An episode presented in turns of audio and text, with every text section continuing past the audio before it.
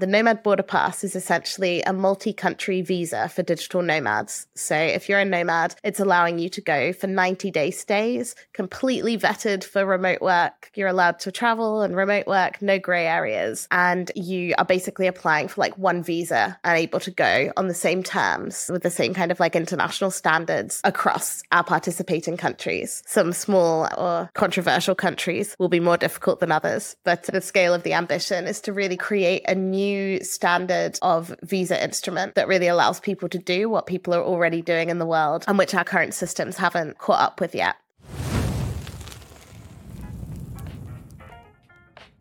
This week I'm speaking with Lauren Razavi. Now, Lauren is the author of an awesome book called Global Natives. She's the VP of Communications at Safety Wing, which is building a global digital safety net for people around the world. And she's also the executive director at Plumia, which is building a global digital passport that would be available again to anyone around the world. In this part, you'll hear Lauren and I talking about this idea of global citizenship and borderless living. So we talk about the work that she's doing at Safety Wing and at Plumia, their ambition to create a more borderless world with a social safety net and also with a digital passport that allows people to move freely and really changing the way in which we conceptualize nation states and the places that we come from and the places that we go to and the barriers that we put up between people traveling and moving from place to place. We talk a little bit about some of the second order effects that that might create. We talk about DAOs and some of the ideas that Balaji Srinivasan talks about in his book, The Network State. So overall, I think this is a really interesting conversation for anyone interested in this intersection between globalization and travel and how as technology grows, it can change the way we conceptualize the future. You can find Lauren on Twitter at Lauren Razavi. And if you love this episode, please do share it with a friend. And particularly if you're listening on Apple Podcasts, don't forget to leave a review because it helps us tremendously to reach other listeners just like you. In the show notes or in the description below, we'll link to Lauren's book as well as her Substack, where she writes a lot of really interesting essays about this intersection between borderless living and being a digital nomad.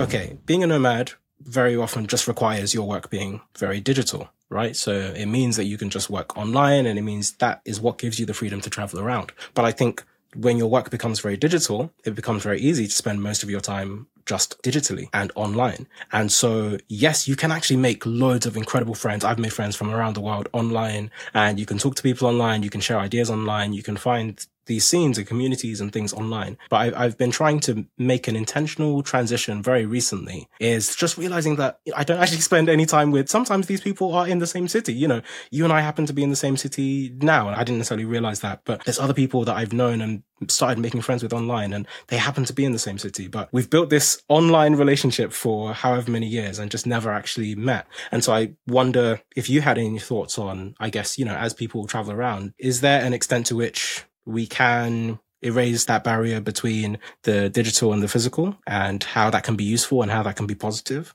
But I'm also interested to hear your thoughts on as the world maybe becomes more remote first and more digital, because I'm also thinking about there's a lot of trends where kids aren't even playing outside this entire summer. I really feel like the only people I see outside are making TikToks. Like they are standing by themselves with their phone cameras, just recording something. And I don't see kids playing by themselves as much. And there are statistics that also say this, you know, everyone's just inside playing Fortnite. And maybe that's just a, a myopic view. That's just like one particular view of the world. But I do think there's a sense in which the thing that enables us to perhaps go out and spend more time meeting people around the world could also just lead to us all staying at home in our rooms and connecting with people around the world, but not actually going there and building any like physical relationships.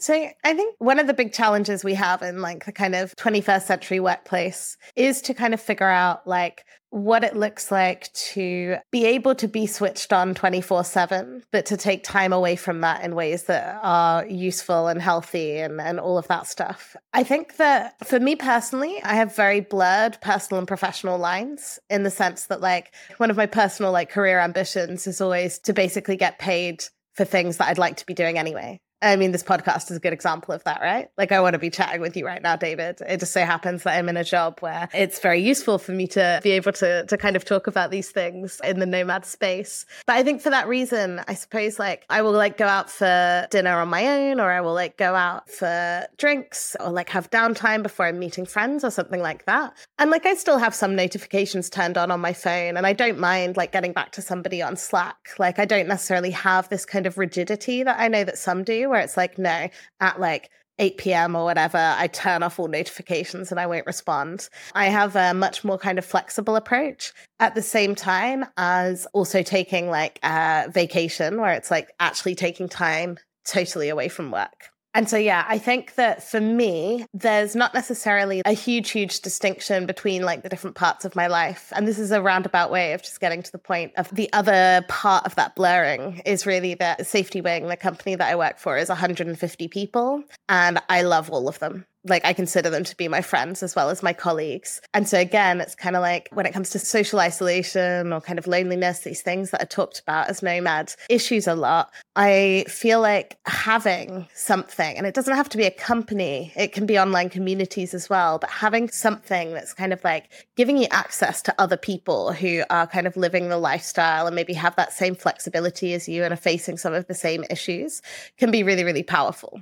and can really kind of like help you. You know, and I'm constantly learning from my colleagues. Many of them are nomads about how they do things. I have colleagues who are like raising families as digital nomads, you know? There's so much to learn and there is so much learning to do just from like those kind of one-on-one interactions. And I think that really reduces like any risk of kind of social isolation and loneliness if you sort of have access in that way. And within the context of how we do things at Safety Wing, we do have some time in person around the world together every year. And in addition to that, a lot of our team get together informally you know, so if there's a company retreat in a particular part of the world, a lot of my colleagues will stay there for one to three months afterwards or arrive one to three months early. And this is a really nice way to be able to, I guess, kind of leverage those very strong relationships that really kind of transcend personal and professional boundaries. I don't know if this sheds any light, but basically make friends with people on the internet and then use your location flexibility to physically go to them. That's kind of like the TLDR advice that I'm trying to give in, in talking about all this.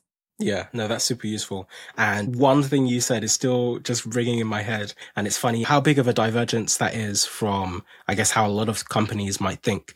You mentioned that at Safety Wing, when people have conferences, people are trying to get to that place one to three months before the conference happens or stay one to three months afterwards. In other companies that I've worked at, or, you know, a lot of people listening to this that even work remotely, people are talking about, you know, one to three days. Like, oh, we've got this conference coming up. Maybe I'm going to stay till the weekend. Maybe I'm going to stay one or two extra days just to meet some people and catch up. Oh, I've got one day in this city. And it's so interesting how you've perhaps been able to cultivate this as a company, this idea that actually, hey, you know, we're going to spend months at a time and just thinking about how many more opportunities that gives you to hang out with people. And I think that's something I've suffered from in the past where, hey, I'm going to New York. I'm only going to be there for four days. And you're just texting all the people that you know, hey, can you, can you find time within this four day span, regardless of whatever else you were doing? Because this is the only time I have to meet you or to hang out or to talk or to do anything. I'd love to talk about this idea of global citizenship and borderless living. And I know that ties very much to the work that you guys do at Safety Wing.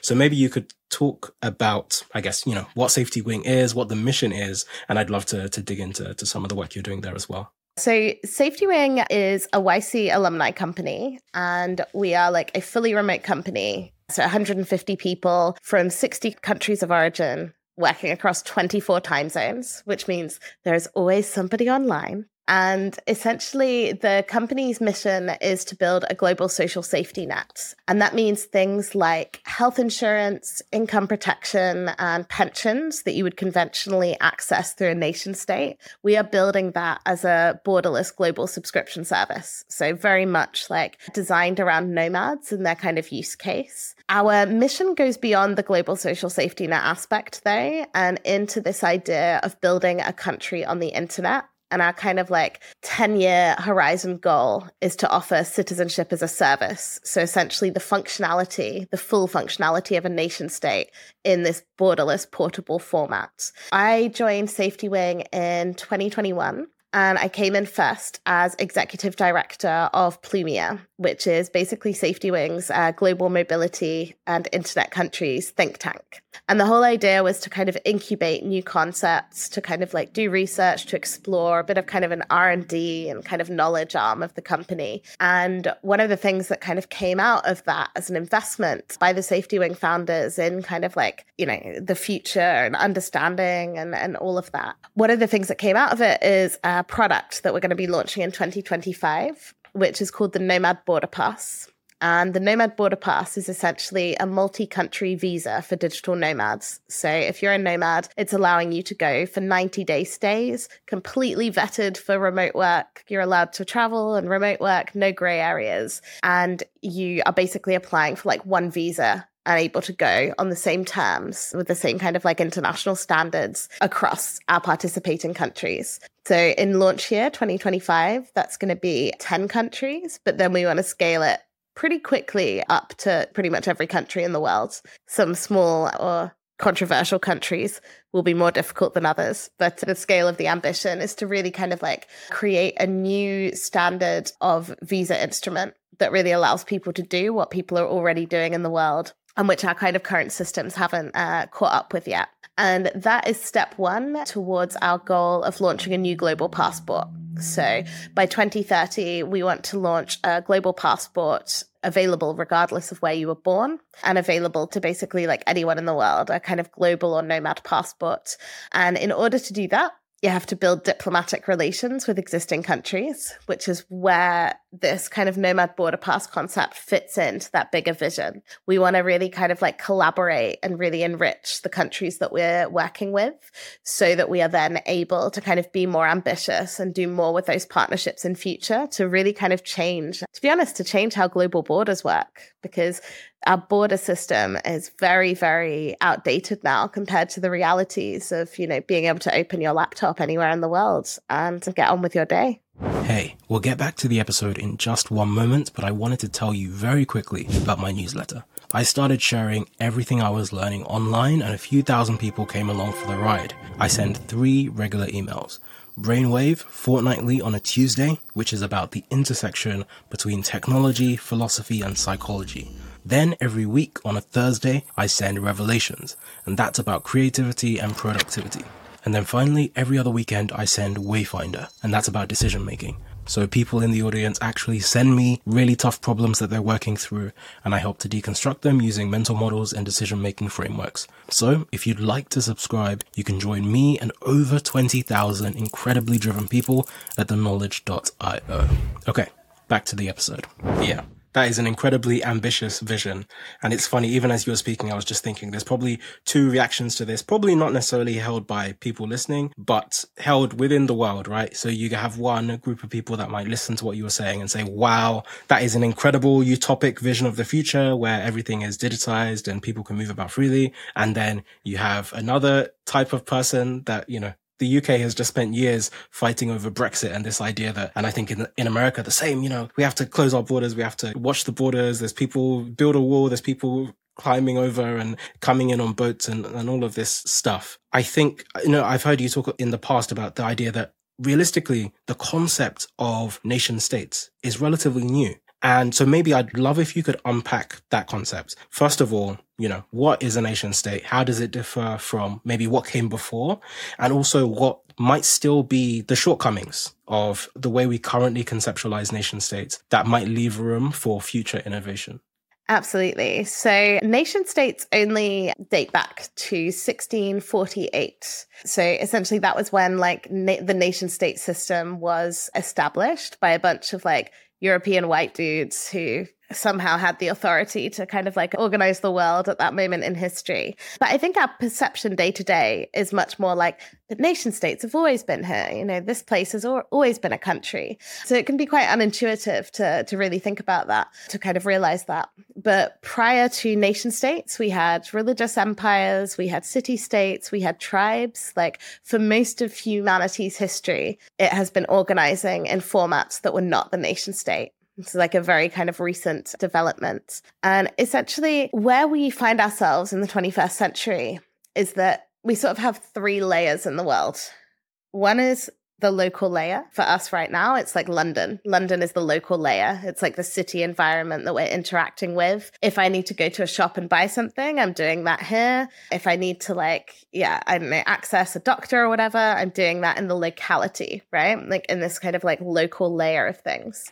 You then have the national layer, which is largely defined now, I think, by the kind of like political party system. That's like one of the fundamental things. A lot kind of then connects into that. So, for example, you think, okay, so there's like the political party system, you have elections, you have media, etc. You have this kind of like layer that's there and everybody's aware of, but most people are very, very dissatisfied with when you kind of move from local to national, you get this increased distance of relevance, right? Between like you and a politician. There's a fantastic TED talk. I think the guy's name is Ben Barber, and it's called If Mayors Ruled the World. And he makes this argument really, really well, where he essentially is talking about how the things that national politicians get away with, you cannot get away with if you're a city mayor, because you actually have to be able to walk down the street and I actually think this is quite a powerful like way of thinking about that and kind of thinking about the importance of proximity in this way. But anyway, you then also have the global layer. And I really think about the global layer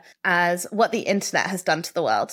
So if you think about things like fintech, you think about things like retail, in the case of like what we're doing at Safety Wing, health insurance, we're really at this point where it's possible to do things in a very borderless and kind of global format. And essentially what I see happening in the world over the next sort of 10 to 15 years is that that national layer in the middle that is definitely very messy and outdated right now is going to kind of be sucked upwards and sucked downwards. So I think we're going to see more power to cities and regions to govern to kind of sort out problems, to find solutions. They have the proximity to citizens and they're able to like deal with things on a much more practical level rather than this conceptual level of kind of party politics and things, which I think can get in the way of actual progress. That's on one side. And then I think we're also going to see the national kind of sucked upwards to like the global, i.e., like in the same way that this has already happened with a whole bunch of industries, we're just going to see more and more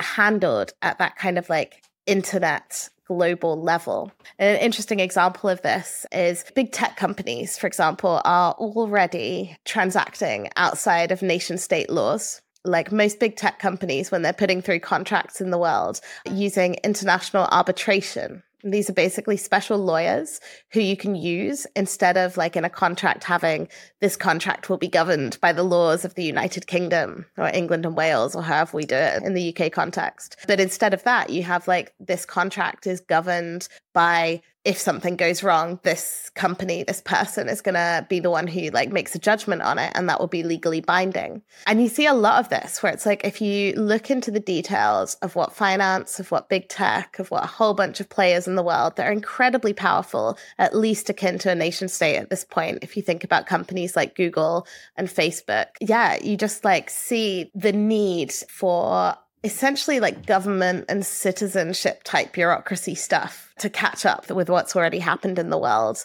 And that to me really requires like a better solution than the nation state in order to kind of organize ourselves. And so the kind of idea that popularized by Balaji Srinivasan, and we are quite like familiar with his uh, his ideas and agree with him on a lot of points at Safety Wing, that he wrote a book called The Network State, and he calls like the next thing after the nation state the network state. So this idea that we can build countries on the internet, that they can kind of like be the new block with which we organize the world. So Plumia and Safety Wing are one of around 30 projects happening in the world in the internet country space right now. And we are the only ones who are kind of working on the social safety net aspect and the like borders kind of aspects. And at Safety Wing, we really think about things in terms of trying to make stuff that works in the world today and so we really want to kind of like change things at quite a mm. near term way, which requires a lot more collaboration with what already exists today than some of the other projects that are much more kind of at the cutting edge, like the kind of Web3 kind of level where they're kind of experimenting with like DAOs and really, really kind of like detailed stuff in terms of the technical infrastructure to kind of create something new. I kind of see us as the bridge builders you know, for any of those projects to succeed, we kind of need to do this work of diplomatic relations with existing countries, of kind of preparing the world so that these more cutting edge things, these more kind of far out things, can kind of find a home within a revised system. Thank you for that explanation. I think that was a really good explanation for a few reasons. One, because in a strange way. So first of all, I was going to invoke Balaji as well. and, you know, he talks about a lot of really interesting concepts in his book, The Network State. So, you know, people go two ways about Balaji. Some people are like, oh my gosh, he's been incredibly prolific in being able to predict transitions in technology and in society over the last few years. But then on the other hand, some people sometimes say maybe some of these ideas are a bit too esoteric or they seem a bit too far out. But I think, like you say, actually, I think it's a key word using the word bridge. There are very often bridges between some of these concepts. And that allows you to find a coherent logical train where you can say, okay, you could go from here to here to here. And then suddenly, like even just as you were giving that explanation, suddenly DAOs make a bit more sense. Or, you know, I think perhaps some of the current conceptualization of how people are using DAOs today might be a bit too early. It might not, you know, necessarily have the use case that they're actually looking for. People are using DAOs to buy the constitution or to do whatever. But in this future version of the world where people can organize at different layers of abstraction to different degrees, then DAOs suddenly make a lot more sense and they have a useful purpose. But the one question that I have, so I was speaking with Garrett Jones from George Mason University, I think a few months ago, and he wrote this book about this idea that, you know, really people are ruled by the elites, but intentionally. And people intentionally actually give over their powers to the elites and say, hey, you spend more time thinking about this and you make the decision for me. I don't necessarily want to deal with the consequences actually of making some of these tough decisions. And it's a lot better that one, I can entrust you to make the decision, but then two, I can also blame you when the decision doesn't go the way that I want. And a really good example of this that I was talking with Robin Hanson about is this idea like ULEZ. And I've been commenting on this on Twitter for a while. And I find it just incredibly interesting how on one hand, everybody would love the air to have less pollution and people would love the environment to be more sustainable and all of this stuff. Like people want all of these end outcomes. If someone says you have to pay this tax for, and the tax part is interesting because at least to me, in the way that I had framed the ULEZ thing, I think the hard cut like if you went straight to the point, you would say, we are going to ban all cars made before this certain time. Instead of banning it, which would probably have gotten you in way worse trouble and people would hate you even more, you say, okay, we're not going to ban all these cars, but we're going to put a tax on it. Like we are effectively banning it in the long term. We give you a few years runway, but the whole point is you have a few years to, to change your vehicle and get a newer vehicle. And in the long run, everyone's interests are aligned because that is what you would ultimately have wanted for the future. But in the short run, no one wants that because you actually have to spend some money. It's expensive. So all of that preamble to say, I'm interested in what you think of a world where because things are digitized, people are a lot closer perhaps to the decisions that they end up making. And you have the tragedy of the commons. There's a concept that a lot of people can very often make decisions that are in their best interests, but on the wrong time horizon. Like if people got to decide everything they wanted, but only as it pertained to the next five years, then you would probably not get any of the things that you wanted for the next 20 years. So I wonder how you think think about that trade off, perhaps as we become more digitized as a society? So, I've been really interested in the concept of liquid democracy for a long time, particularly kind of smartphone powered liquid democracy. So, this is essentially the idea of being able to hold referendums uh, with a citizenship, whether that's on like a city level or a national level or whatever, but very, very often, basically like constant asking of questions. And there are different ways you can do that. Like, referendum suggests that like a result may be binding, but actually, you could think of it more as like polling, getting like, let's say, a push notification and it's like what do you think about this policy issue kind of thing or what do you think is the correct thing? And maybe it's not like anyone's obliged to act on that but actually just having the information and giving people a voice i think can be very powerful. But i'm really interested in that as a concept. I think rebooting or reimagining democracy is a very, very big job. And at Safety Wing, that is not something that we're taking on. We have a community, Plumia community, with many, many smart people who I know are sort of experimenting and kind of like learning about a lot of the kind of like newest projects, latest thinking in some of those areas. But one of the distinctions we've had to make in the work that we do at Safety Wing is really understanding like what we're trying to be. And what we're trying to be is infrastructure. We're not trying to kind of upload electoral politics as it exists today to the cloud and like just digitize it right? We're actually looking to be like an infrastructure layer where it's like we make stuff that's so good, people are satisfied with it and they will tell their friends. We want to make stuff that actually just works so that it's not really like a, a, matter of did I get a say in this because I do or don't like the outcome. It's actually more like this thing is just working and actually we're responding to like what people want what our users what our citizens actually want from what it is that we're trying to build. I think it's really interesting to think about at this point in time in the 21st century the importance of user relations and how you do them basically so it's like, are you going to be a startup, a company, a person, a politician, whatever you are, who actually like listens to your users and designs smart ways to actually understand whether their experience is good and what they want? And then how are you going to execute and put that into action? And one of the things I find interesting, so I've previously worked in like government and policy, and things just get stuck. Like no progress gets made because there is this kind of like need for consensus or like discussion at a level that is just nothing happens. And I think this is where a startup is a, an interesting vehicle to try and build that infrastructure because it's like if you ask everybody, if you have a thousand people in front of you and you ask every single person for their opinion, you're probably going to end up with at least like 900 different opinions. Maybe there are some duplicate opinions there. I do think there's something to, when I think of this in the safety wing context, it's like,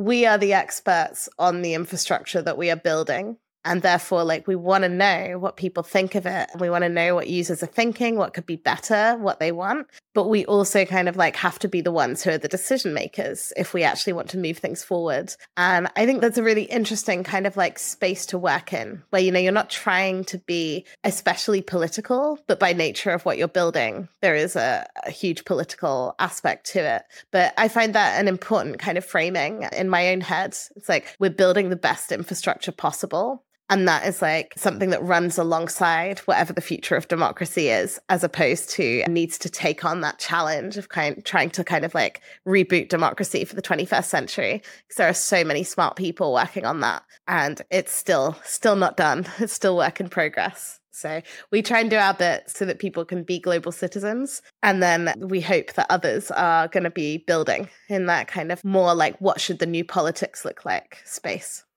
Thank you so much for tuning in.